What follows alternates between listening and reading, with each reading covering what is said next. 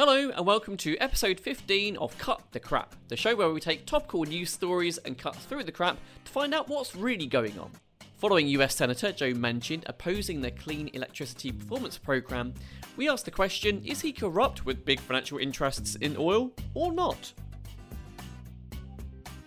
Jumping straight into this one then, a key climate policy designed to phase out fossil fuels will likely be cut from Democrats' upcoming reconciliation package due to opposition from Senator Joe Manchin.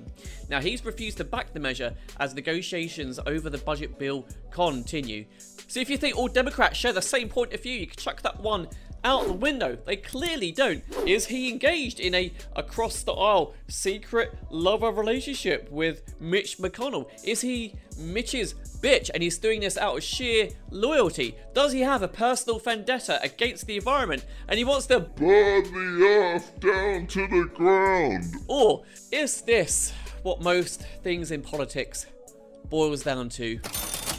$150 billion program, officially known as the Clean Electricity Performance Program, would reward energy suppliers who switch from fossil fuels like coal and natural gas to clean power sources like solar, wind, and nuclear, which already make up about 40% of the industry, and it will find those who do not make that switch. And surely, if anything is going to make a big impact with climate change quickly on a massive scale, this is it, isn't it? I mean, go to the electricity companies. They're the ones using the most fossil fuels, given the extreme weather we've seen in the last 12 months alone. Whoever would argue against this must have some home run type stuff up their sleeve, right?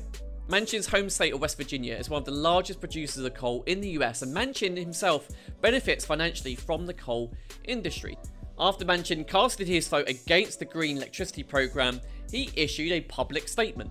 If you're sticking your head in the sand and saying that fossil fuel has to be eliminated in America and they want to get rid of it and thinking that's going to clean up the global climate, it won't clean it up at all.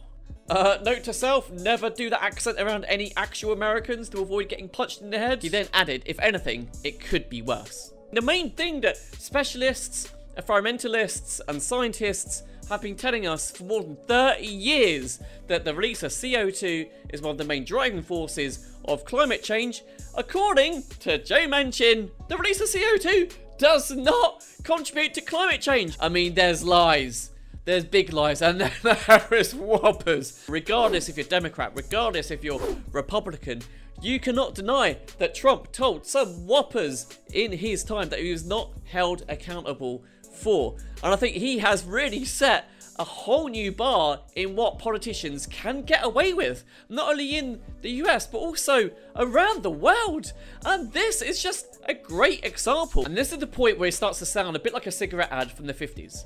So, you've heard that giving up cigarettes might be good for your health. It might help you prevent lung cancer in later life, and it might be good for your teeth and good for your all round health. Well, I'm here to tell you you're completely wrong! It'll have a adverse effect if you gave up smoking. In fact, you'll probably die very soon, yes, within a month.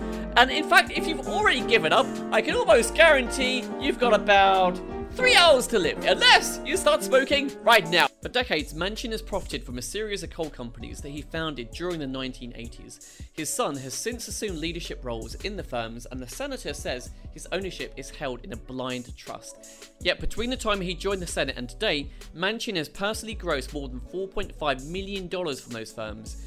And in the larger of the two firms, he holds stock options valued between 1 and 5 million putting this into context, let's just say that at some point in the future, there is a cure for the common cold, and for some weird, bizarre reason that I can't think of right now, it has to be signed off by the Senate. And let's just say whatever party is holding the Senate at this point in the future, they've got one person who works for Beecham's, another one that works for flipping Kleenex, and another one who is the great flipping grandson of Vicks Vapor Rub, and they all say no, they don't approve the drug. Don't you think, don't you think there's something wrong there? Is there something wrong? Is there something to investigate? Shouldn't their votes be taken away? Shouldn't another system be worked out? Over the decades, where they're feeding tens of thousands of tons of dirty waste coal into the power plants in northern West Virginia, or subjecting workers to unsafe conditions, Manchin's family's coal business has almost entirely avoided public scrutiny. And that brings us to the question what can be done here? And if you've made it this far, you're probably a fan of John Oliver's Last Week Tonight, and I know that in the pieces he does, he always has a very well thought through solution at the end, which could probably solve the problem. But quite depressingly, I have none. Joe Manchin is not going anywhere in a hurry, and he's got himself into a position of power for a good reason, and that's to veto energy bills like this to protect his family's wealth. So if you have any solutions which don't involve a hitman, a love affair with Mitch McConnell or any other aged senator, or it doesn't involve a flipping brain transplant, then please leave me a comment below because I'm genuinely interested to find out how this can be fixed and if it can be fixed or not. Thanks for listening. Please do subscribe to our podcast and leave us some feedback below. We'd really, really appreciate it if you did.